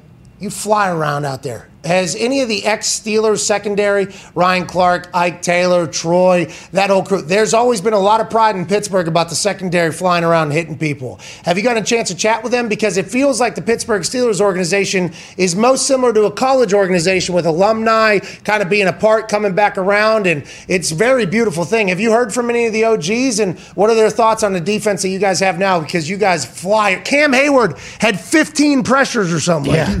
in the middle of the. I mean, it's insane insane that defense you guys have. Have you guys heard from any of the OGs? Oh, we haven't. We haven't heard from too many of them, but um, you know, I think was was real big around here. You know, we have saying the standard is the standard. Um, we watch a lot of old film on, on some of the guys that you know that that were you know Troy Polamalu defense and Ryan Clark. Those guys. We watch a lot of that film because we run similar schemes and concepts and stuff like that. So we watch those guys, and I, I grew up watching them and, and, and and you know saying, man, I want to play like him one day. You know what I'm saying? So I think we just kind of keep that standard of, of of excellence, honestly, and we just watch them. We see what they do. You know what I'm saying? That's just how we learn here. When I got here, I watched I watched Cam Heyward, I watched Joe, I watched TJ TJ Watt, and I seen what they did and how they move, and that's how I kind of you know put took a little bit from each one of their little routines and how they played on the field, and it's how they navigated their their their daily uh, walk. So I think it's just you know, and they learn from you know those guys that you mentioned earlier. So it's just that that standard is a standard, holding each other accountable. Uh, it's all cliches, but cliches are a cliche for a reason, you know, because most of the time they're 100% true. And one guy on your team actually played with those guys and is still there, Ben Roethlisberger. And there's been a lot of turnover, new offensive coordinator. Ben has a new elbow, new life routines, you name it, everything like that. How has he looked this year? Because in the second half, it looked like that offense started clicking. Was there any questions in the offseason by the defense? Like, hey, this offense doesn't look like what it used to look like. Was there anything like that? Or did you guys know, like, inevitably Ben Roethlisberger is going to be Ben Roethlisberger and things are going to start going? Yeah, it's exactly what you said. We, we knew at the end of the day Ben is going to be Ben. I, I say that all the time. I've been asked this question in media and when I'm walking down the street. You know, I, I think uh, Ben has been a guy that's been slept on since he's been in the league. He's, he's a great player. He has a great arm. I think he looks even better than what he did before the, the surgery. Um, you know, he, in practice, you can tell, especially when he's angry and he's playing with that chip on his shoulder, there, there's nobody that's better than him. So there's nobody I, I want to have back there uh, besides him. And you know, we have a young offense, but you know, uh, the reason why we're out there as a defense is you know to get them back on the field, and we're going to do our best every single game to, to get them out there, get them more opportunities to get the ball. Uh, we're going to try and score with the ball. We got it, but you know, we're going to try and get it to them as well. You shit talk a lot, or no? You quiet? Nah, it, it depends, man. If, if you get me angry, I'm, I'm, I'm gonna talk. I'm gonna talk a lot, but I try to do most of the talking with my game. I'm gonna talk a lot. You say so. so you, yeah. you get you get what do you, what do you go deep? Do you uh, do you have research done on people you're potentially playing against and know some things? You do some research. I, I, I do a little. I do a little research. I do a little research because you gotta know where to hit people. You know what I'm saying? But you also gotta know who you can and can't talk to. Because there's some dudes you talk to them and then they kind of flip that switch too. You know what I'm saying? Oh, you get a call. That's probably somebody you talk shit to, by the way. That's probably somebody you talk. That's probably somebody you talk shit to. Like, yeah, let me ruin this. son of. Ah, that's amazing. Who was somebody you played against in the NFL that made you like open your eyes and realize like, oh, this is the men's league? Because they're playing at Alabama, obviously, you guys just churn out pros. Is there anybody in the NFL that maybe you saw and you were like, hey, this guy, this is a different level here now. The, the NFL is much different than even the SEC. Yeah, it, it, it would be uh, my rookie year. I was kind of moving between nickel and corner, and uh, it was like maybe week week eight or nine. We played against the Colts, and it was uh, Andrew Luck and T.Y. Hilton, and I was kind of I was kind of shadowing uh, T.Y. Uh, all over the field. He's playing in slot a lot, so I was covering him, and I was doing a pretty good job. And then he ran a seam, a seam route, like we call it a chop route, seam route, uh, slot fade, and I was hip to hip, great coverage with him, and Andrew Luck just put the ball like right on the right on his hip. I I, I like turned, I looked, I was like, "There's no way he's gonna put the ball right there." I pushed my bounce. I went to the sideline, I went to the coach. I called upstairs. I was, like, "Hey, like, like, what can I do better?" He was like, "Look, there's just sometimes just can't do nothing about it, man." And I was like, "I was like, I guess so." that that was definitely one of the moments where I was like, "Dang, like, you know, this this the league, this the league, it's a real deal." Welcome to the NFL. And Ty and Andrew, by the way, did that to basically everybody, not just you. And I think when Andrew retired, I think Ty was maybe the most disheartened human on earth for that whole thing. Still an absolute stud. We appreciate Minkah Fitzpatrick joining us right now. Go ahead, Ty Schmidt. Minkah, a lot of the guys we talked to last year said one of the hardest things about the COVID year, defensively specifically, was like you guys had to bring your own juice to get up for the games without the crowd being there. Going into Buffalo first week, obviously with a hostile environment, their fans haven't really got to experience, you know, them being really good again. Like, did it feel uh, like? I mean, could you feel like? You were going back to normal a little bit. Like, was it just easier to get up for that game than maybe some of the games last year? the energy in that stadium was was nuts. There there was there were series where we're on defense and I'm talking to people, I couldn't even hear myself talk. We, we had to change. We had to go to, to hand signals because we couldn't even hear anything. I'm talking to guys and I'm like, we're, we're on defense and, and they're screaming like that. So it was definitely it was definitely good to, to have you know people back in the stadium, even if it wasn't our fans. You know what I'm saying? We were feeding off of them as well. And then once they got quiet, you know, towards the end of the game, it's even more of a uh, you know energy boost to us for sure. Uh, the Yinzers are going to be outrageous in Heinz Field. I mean, it is going to be. I can't wait for it. It is, I mean, the Yinzers are going to be coming out of every hill in Pittsburgh, rolling into Heinz Field, ready to just absolutely lose their fucking minds. Last question here from Connor. We appreciate your time here, Minkah. Go ahead, Connor. Yeah, Minkah, obviously you guys had a lot of rookies playing on offense, but I believe you had a few on defense as well. Are you already at the point where you can kind of help guys, you know, adjust to the league and learn in the defense? Oh yeah, yeah, for sure. We have, we have a couple new guys. You know, Tre Norwood, uh, James Pierre is tier two guy. Played for us a little bit last year. That's playing for us. Uh, a couple of just new guys we got in, in camp, and uh, you know, I think I'm definitely at the point where I'm taking them just under my wing. You know, all the all the DBs, me, Tre, Cam, are just taking them and, and, and telling them, look, like this is this is how we move. This is how we do things around here. Teaching them the scheme. You know what I'm saying, and, and uh, just coaching them up. You know what I'm saying. And most of the time, we just say, just watch, just watch and, and learn. You know what I'm saying, and, and that's how that's how we teach around here. Hey, we appreciate you so much for joining us. Uh, I'll let Colbert and Tomlin know they got to fucking pay you. All right, you deserve it, and uh, we appreciate you so much, man. Keep crushing it out there. Have a great week, Appreciate you. Appreciate you. ladies and gentlemen. Minkah Fitzpatrick. Yeah! Joining us now is a man who's going to make a lot of money. Hell yeah. Okay. In his first ever NFL game, he had a walk off. Some people are calling him Mr. Walk Off. This guy only competes in NFL games if he has the opportunity to end the damn thing in overtime with his right foot. Absolute cannon of a leg. Coming out of Florida, I got a chance to watch him kick some balls, not only in games where he was just clearing uprights in college games, but also some work. I mean, he murders the ball. Him going to Cincinnati in the AFC North is going to be difficult, but I think his leg strength will be something that will continue to carry him and help him. Ladies and gentlemen, 22 years old, youngest player to ever win a special teams player of the week. Wow. Evan McPherson. What up, child? Hold on. Hey, you're a child. 22 years old. You are a kid out there, and you look so calm, cool, and collected bombing that ball at the end. I am so incredibly proud of you, man. Congrats and welcome to the NFL, dude. Thank you, thank you, thank you. Yeah, I uh, I get reminded by my age from uh, from Kevin Huber and Clark Harris all the time. They tell me that they could be my dad, and uh, I think it's pretty funny. Yeah, Huber and I got drafted same year. He's still doing it, obviously. And Harris is an absolute G. I absolutely love that guy. And I like that they snapped that thing and kicked it after Zimmer called a timeout. Was that a plan? Did you guys, did, did Huber tell you guys, like, hey, even if a timeout goes, if that ref doesn't come, we're going to get a rep in there? Or was it like a little bit of a miscommunication there? No, we uh, we planned that 100. percent um, We know going into it, um, if they call a timeout, we're going to take a little practice kick. Um, Absolutely. I'm sure y'all might have done that at, at Indy. Um, a little practice kick never hurt anybody. You make it. Um, you just know you're going to stroke uh, stroke the next one. You miss it, you kind of learn from it um, and come back and nail the next one. So.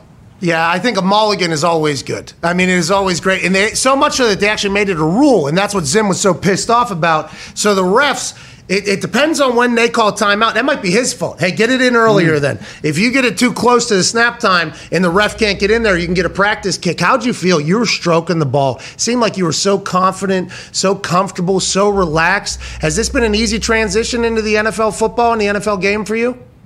Yeah, no, I mean, I think it's uh, it's been a pretty easy transition. I mean, the, the uprights are the same width as, as college uprights. Um, hashes are moved in, makes it a little easier for me, honestly, and uh, the operation is just is so clean with uh, with Kevin and Clark. They just make they make my job uh, a heck of a lot easier than than it really is. What did you do? You played soccer. You have a cannon, and there's.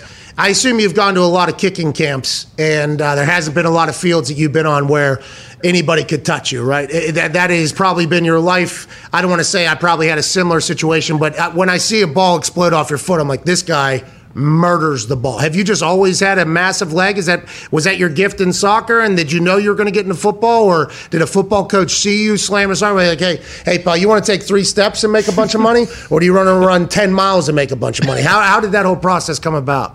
Yeah, no, I mean, I probably like a lot of kickers started out playing soccer super young age and played it my whole life. Um, but I didn't really start kicking until my older brother. Um, he started kicking when he was in ninth grade, so I was probably in fifth grade, and I thought it was pretty cool. Uh, and then he got a scholarship offer to uh, Louisiana Tech to go play, and so that's kind of when I really saw um, that there was more, I guess, after high school if if I wanted to work hard and and really train and get good um, at kicking. And so that's whenever really, I guess you could say, put my head down and started working uh, to get as, as good as I really could. And you know, I'm just super happy that, that I picked this whole uh, kicking thing up. Yeah, yeah.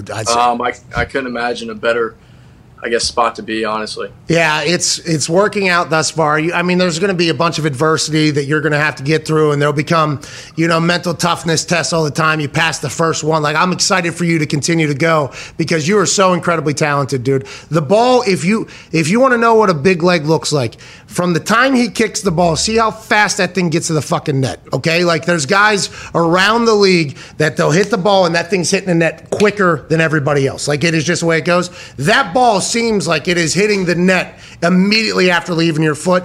And that gives you a lot more space, by the way, because if the ball is going faster, you have less time for it to get off trajectory. You're an absolute weapon. I'm so happy uh, for you. I'm so happy for the Bengals. And congrats on winning the AFC Special Teams Player of the Week. I want to ask you about a couple of your coaches real quick. Colt Anderson, has he ever say anything fucking stupid over there or what? No, I, I love Colt. Um, he'll, he'll mess with me every now and then, but he uh, he's one of the guys that kind of hypes me up. He, he's kind of my hype man, and every time we talk about somebody, he's like, "How do you think this guy is?" I'm like, "Yeah, he's pretty good." He's like, "You're better." So he, he's been good to me. So For those that don't know, Colt Anderson was my PP uh, on my punt team for like four or five years, I think. He's the Montanimal. This guy. Oh, yeah. Okay. Yeah, he's the Montanimal. He's an absolute legend. And Darrin, still special teams coordinator over there? he's still doing it. Um, How's the probably hair? best to do it. How's the hair? Hair slicked back, perfect, not moving. Um, no, Darrin's been great for me. Just learning from him. Uh, shoot, he's probably the probably what you say he's doing it the longest out of anybody right now. Yeah, Um, he's been around a long time. yeah, so just learning from him has been great. Um, I mean, we'll see how long he's going to be in this coaching thing, but I hope uh, you know he's still here when when I'm still here. Uh, hopefully, ten years from now. He, uh, my first conversation with him, he told me uh, to never punt a football again. Uh, and if you want to remind him of that, you know, obviously since then he and I have built up a great relationship because we played the Bengals every year in preseason. But at the Senior Bowl, I'm there as a kicker. Has anybody ever been able to do both in the NFL, Pat? He said to me. I was like, uh, I don't know. He said, No, they haven't. Okay, and you're at the Senior Bowl to kick field goals. If I were you, I would never punt a football again. I said, Thank you, sir. Very nice of you. And then he said, I'm gonna try to get you in the combine. I didn't get in the combine. He runs the combine thing, and then I obviously get drafted to punt. We run into each other every single year. Great guy, big ass fucking brain. I love that man. I love Colt Anderson as well, and I'm so incredibly happy for you and the boys, the team over there, uh, Evan. I know you're new, but kickers get a chance to observe a lot. Team meetings, practices, you're in the building, you feel it. What's the vibe in there? What is Joey Burrow like as a leader of that team? It seems like he is the picture perfect guy that you would want to be leading the Cincinnati Bengals over there. Yeah, I think uh, just a good way to, I guess, uh, judge this team is, you know, Clark and Kevin said it's, a different feeling than they've ever had. Uh, they feel like this group is uh, as close as they've ever felt, and um, yeah, I mean, we're just a lot of we're just a bunch of guys uh, that love hanging out with each other, um, competing on and off the field. Um, and yeah, I mean, we got a whole lot of weapons um, with Joe, uh, Ja'Marr, Joe Mixon. I mean, Tee Higgins. I mean, I could go on and on. Um, we, we've got a lot of talent on this team, and I think uh, you know the city of Cincinnati should be really excited um, for the first time in a while because I think uh, we have a pretty good chance of you know making the playoffs and and hopefully making a run for the uh, for the Super Bowl. All right, now I'll continue to try to get you guys an indoor practice facility Oh, too. yeah. I'll, I'll continue to try to give that thing a go for you. Evan, chill. You're not allowed to laugh at that. You're too young. All right, you'll get fucking fired for that. Go ahead, Todd. Evan, playing in the SEC, you obviously went to some pretty crazy environments. First week of your NFL career, the Bengals have a rabid fan base. Like, did it feel any different when you were going out uh, there in overtime to kick that game winner, or when you got and kicked? does everything else kind of just fade away? Like, could you feel how big of a moment that was? But I tell you what, I feel like uh, I, I feel more confident in uh, in my kicking than ever. I would say right now. Um, I know I saw, I guess, kind of a, a replay of, of the clip, and they kind of caught me, I guess, uh, smiling before the kick. Yes, chilling, chilling. Yeah, and so honestly, I feel I feel the most confident I ever have uh, kicking the football, and so just running out in the field. Um, I, I kind of knew there's no doubt it was going to go in, and you know we're going to start the season off one and zero. So That has to feel so good, man. Mm-hmm. Hey, good for you, dude. I'm so incredibly happy for you. Congrats on the special teams player of the week in your first ever game. I have no idea what next week's going to look like, but I'm sure it's going to be a little bit of a downfall. Unless you get another game winner and just keep doing this thing, maybe 17 straight games, player of the week. I appreciate you Fair for time. joining us. Good luck over there, boss.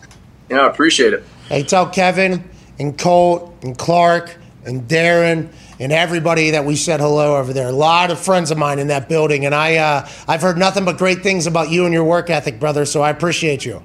Yeah, well, for sure. I appreciate y'all. All right, ladies and gentlemen, Evan McPherson. Am I, hey, hey, hey, hey, am I saying that right? Is it McPherson? McPherson? Yep, that's it. Uh, a lot of people get it wrong. They ma- they say McPherson. A lot of announcers, but it's McPherson. Yeah. So A- As I was doing the video of you kicking that thing, you know, and in my head I see your name. That's how I like speak. Like I see things written out in my head, and I saw your name, and literally there was a full like. I think it, and I went with Fearson. I'm very thankful that it was right. Could have very easily got it wrong too. I don't want anybody to think that I was like smarter than anybody else, but I'm happy to know that Evan McPherson, absolute legend. We appreciate you, pal. Thank you. Do you identify as crypto curious? If you thought about entering the world of cryptocurrency but felt a little overwhelmed or confused, Coinbase makes learning to buy and sell simple. If you've been looking to level up your financial portfolio, it's always good to diversify. Why not think about cryptocurrency a little bit? Backed by the world's leading investors, Coinbase keeps your portfolio safe and secure while adding crypto into your mix. Coinbase offers a trusted and easy to use platform to buy, what, sell, what, and spend cryptocurrency. They support the most popular digital currency on the market and make them accessible to everyone. They offer portfolio management and protection, learning resources, and a mobile app so you can trade securely and monitor your crypto all in one place.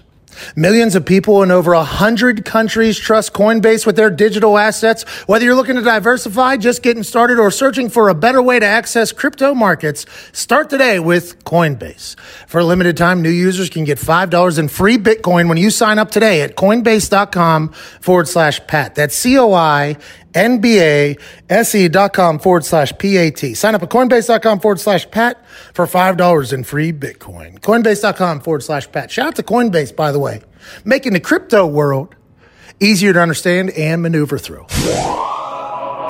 Also, I believe if you're a Pittsburgh Steelers fan tomorrow, we got a pretty big one. Yeah, pretty good day. I think Mike Tomlin's coming on the show tomorrow. Whoa, oh, he doesn't do media. Well, every once in a while we'll see him on ESPN when he has to address something or he'll do a show, you know. And he had a great interview with Stephen A. Smith last week. We enjoyed hearing that. Mike Tomlin, um, so Tom Telesco, current general manager of the Indianapolis Colts, he watched me warm up at the Meineke Car Care Bowl and told Bill Polian, hey, there's a guy with a massive leg. They were looking for a punter at West Virginia. He kicked for two hours before the game, and I was literally just fucking around my friends who were got redshirted, and they were, this was our last game together. They were going to play another year at West Virginia. We were just kind of enjoying the moment over there. Tom Telesco, allegedly the reason why I got drafted in the Indianapolis Colts. Mike Tomlin, definitely the reason why anybody came and watched me at my pro day. He led the charge from the indoor facility to the stadium, and then he was the one that actually put me through the workout during my pro day. I am nothing but thankful and grateful for that man. Cannot wait to chat with him tomorrow. Before then, we have one of his studs on his defense that has been unbelievable ever since Tomlin got to Pittsburgh, Minkah Fitzpatrick. I cannot wait for that conversation with Coach yeah, T tomorrow yeah, very excited for that as well. allegedly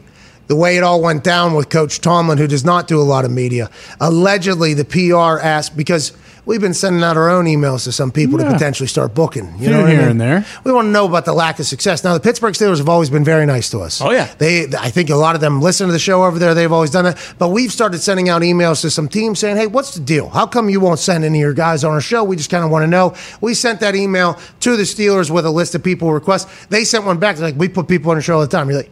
All right, I mean, it was more of a general email. Yeah, and it but. You guys kind of got caught up in that. It. Yeah, yeah, we do apologize. we do apologize. You got caught up, but we do appreciate what you have done for us.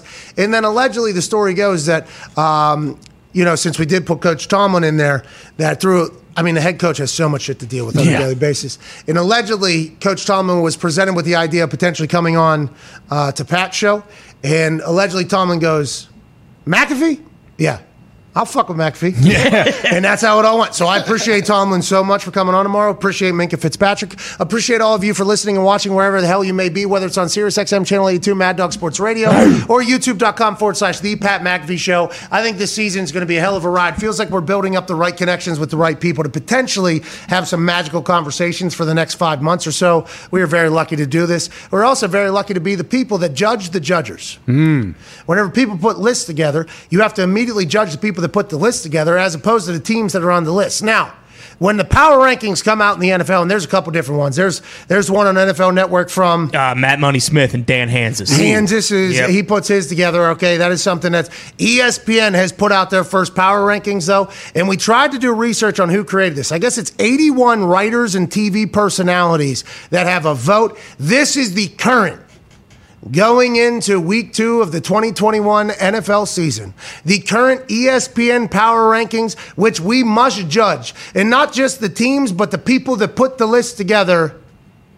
The power rankings, please. Hell yeah. At number 10 in the NFL, the Baltimore Ravens. The mm. Ravens almost won against the Raiders this past weekend. They have lost a lot of people on that team. A lot of people have gotten injured. They still have the anomaly that is Lamar Jackson at quarterback. And even after being a half a yard away from losing a game in overtime, they cause a turnover and almost get back in that thing and win. Fuck ass fumbles are the problem for why Yeah. the Ravens did not get a dub. They will be in every single game strictly because Harbaugh and that defense and special teams are always good. And they got Lamar Jackson on the offensive side of the ball. He's going to be, so- they're at number 10. Okay. The Raiders beat them. I don't believe the Raiders are on this list. Number nine, New Orleans Saints. Eight, Pittsburgh Steelers. Seven, San Francisco 49ers. Eight, Cleveland Browns.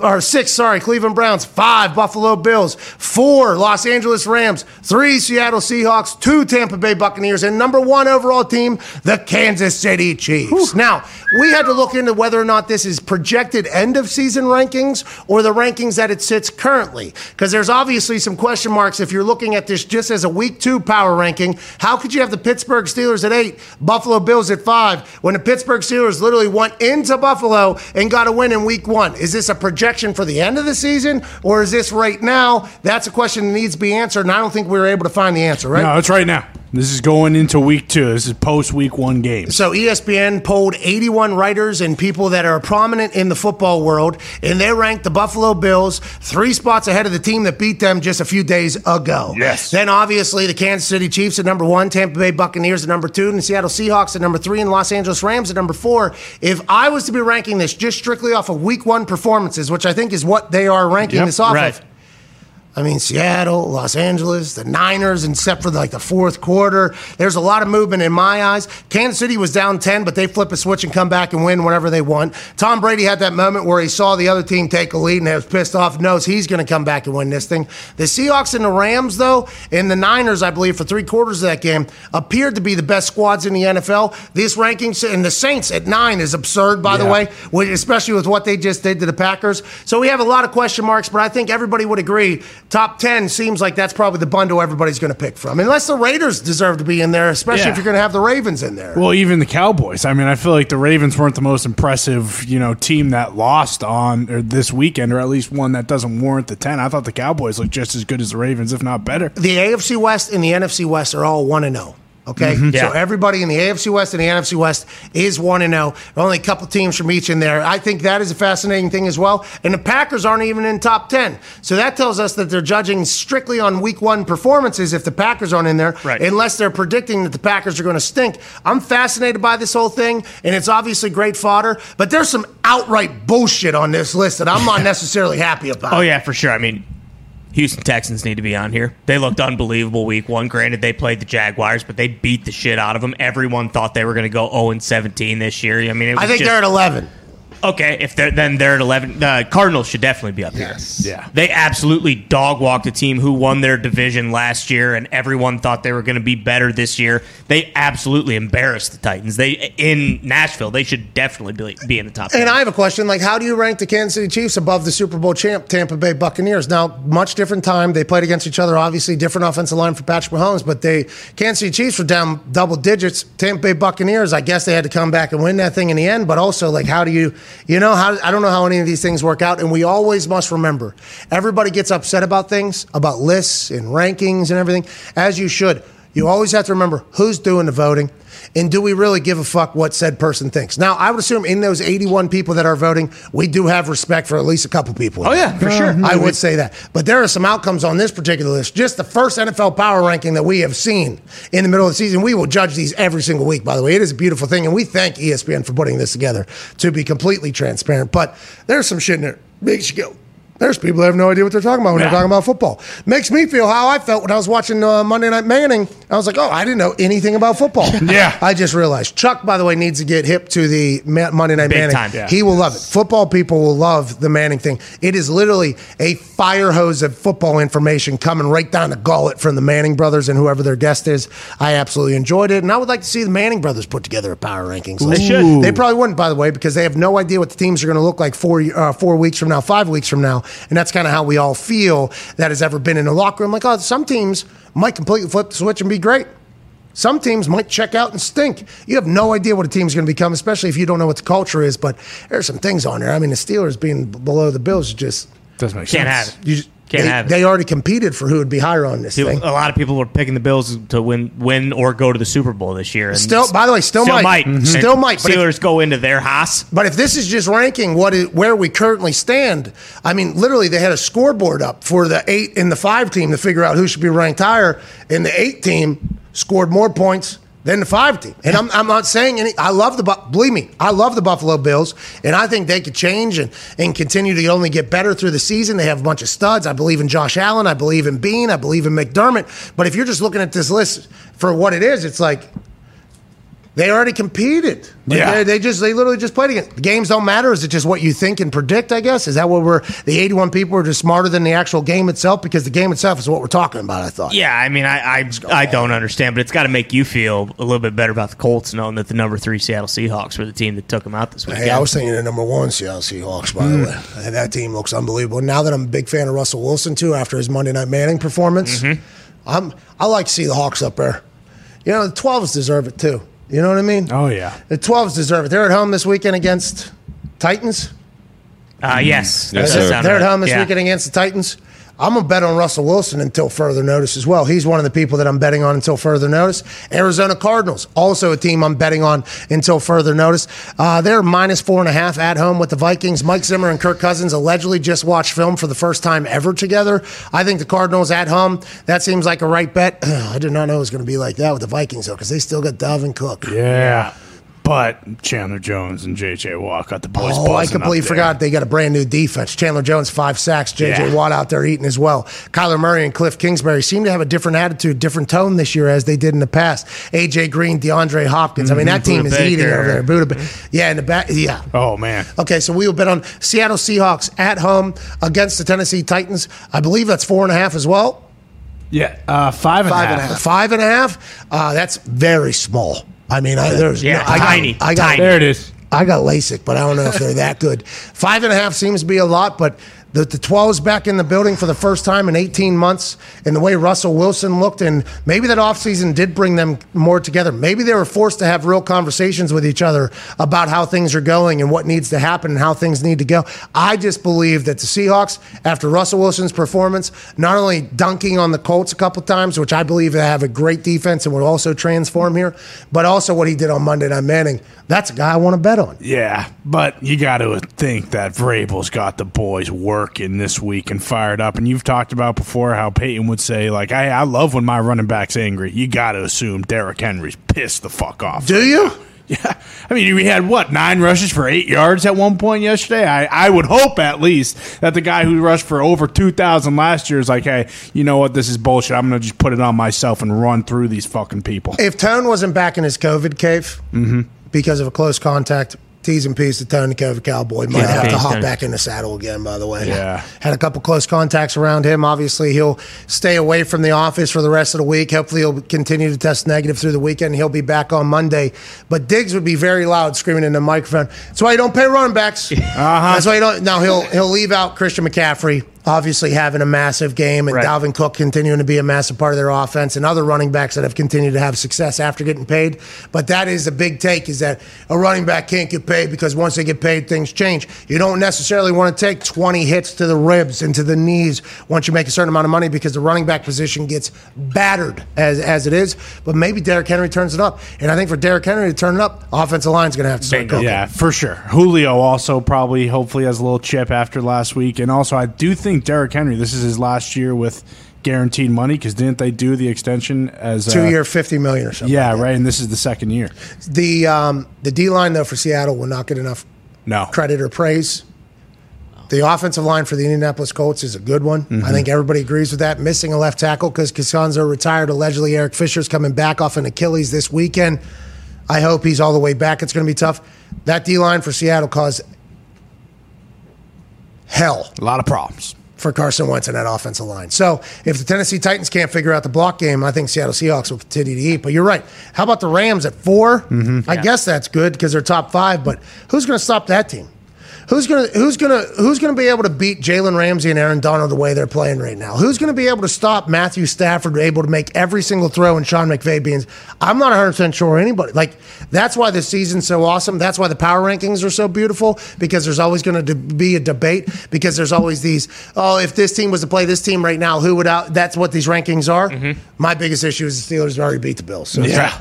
So what do we even? We don't, we don't even have to act like, oh, I wonder, I wonder if this team was to play this team right now, this would be happening. But I guess this is what we got to do whenever we don't know who's betting and who's picking and everything like that. Well, and they do all 32, and I know the Raiders were at like 23 or something, and they just they just won the game. So that means there's at least like seven teams in front of them who lost. So it's hard, I assume, not to carry in for preconceived notions going into the season and Yeah. then carrying those at least into week two, week three, week four.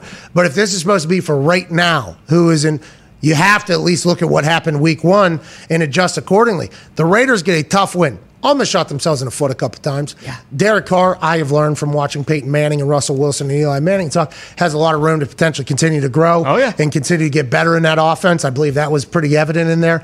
And they got Incognito out. They, they got a Denzelle Good, who's my guy. He's out. That team maybe continues to get better and continues to win games, but I don't think anybody's ever going to give the Raiders enough respect for what they actually deserve because everybody knows inevitably in the end it's probably not going to work out because they're in the same division as the Chiefs, the Chargers, and the Broncos right now, which are all incredible squads. Well, and even if you do go by that preconceived notions, I mean, every single one of these had the Packers in the top four before the season. Yeah, so and I'm not it- saying that they deserve to be after getting embarrassed like that, but then that's that is just feeding into like, hey, these guys fucking stink now. Get Hey, them out of the top ten. But the legitimacy of the list is that the Packers are not in there. True. right? So the Packers not being in there, it's like, okay, this list warrants a little bit of credence, a little bit of respect. And then you go right to eight and five. Well, New Orleans just beat the hell out of the Packers there at nine, and San Francisco, I mean, almost blew the game to the Lions. They were blew a twenty point lead at one point. Shouldn't they be flip flop? yeah, but I think a lot of people would say that the Niners, if you wa- hey, if you don't just watch the highlights and you actually watch, Watch the the fucking film. film, Yeah. when their starters were in and whenever they were actually playing, they were just dog walking MCDC. Now in I don't want to say garbage time, but MCDC's boys leaning in. I don't know if they should be at 32. Just strictly, I think we learned more about Detroit than maybe we did at the end of the Niners or whatever. But I think you're right. I mean, the Saints look like who's going to fucking stop them? Yeah. I, I don't I have no idea. NFL. That defense and the Lions, by the way, they're at 31. They Yes. yes, who's Okay. 32? Jags. Uh, I believe it was the Jags. It might have been the Jets. Can't thank you enough for allowing us to penetrate your ear holes on a Monday through Friday basis. It's fucking really cool, man. Really cool. if you hate listening all the way to this point, shout out to you. I don't know how you do it, shout out. But if you like this show, which I appreciate, and I have no idea how, to be honest with you, I get sick of me a long time ago. I've been with me a long time. I've been sick with me a long time. But the fact that the boys crush, you listen, is a beautiful thing. If you enjoy the show, please be a friend, tell a friend. If not, just act like it never happened. Hashtag the pod squad. Still giving out merch. Uh, we're back tomorrow with a beautiful Thursday. Ty, please play some independent music and propel these people into an incredible Wednesday night. We'll see you manana.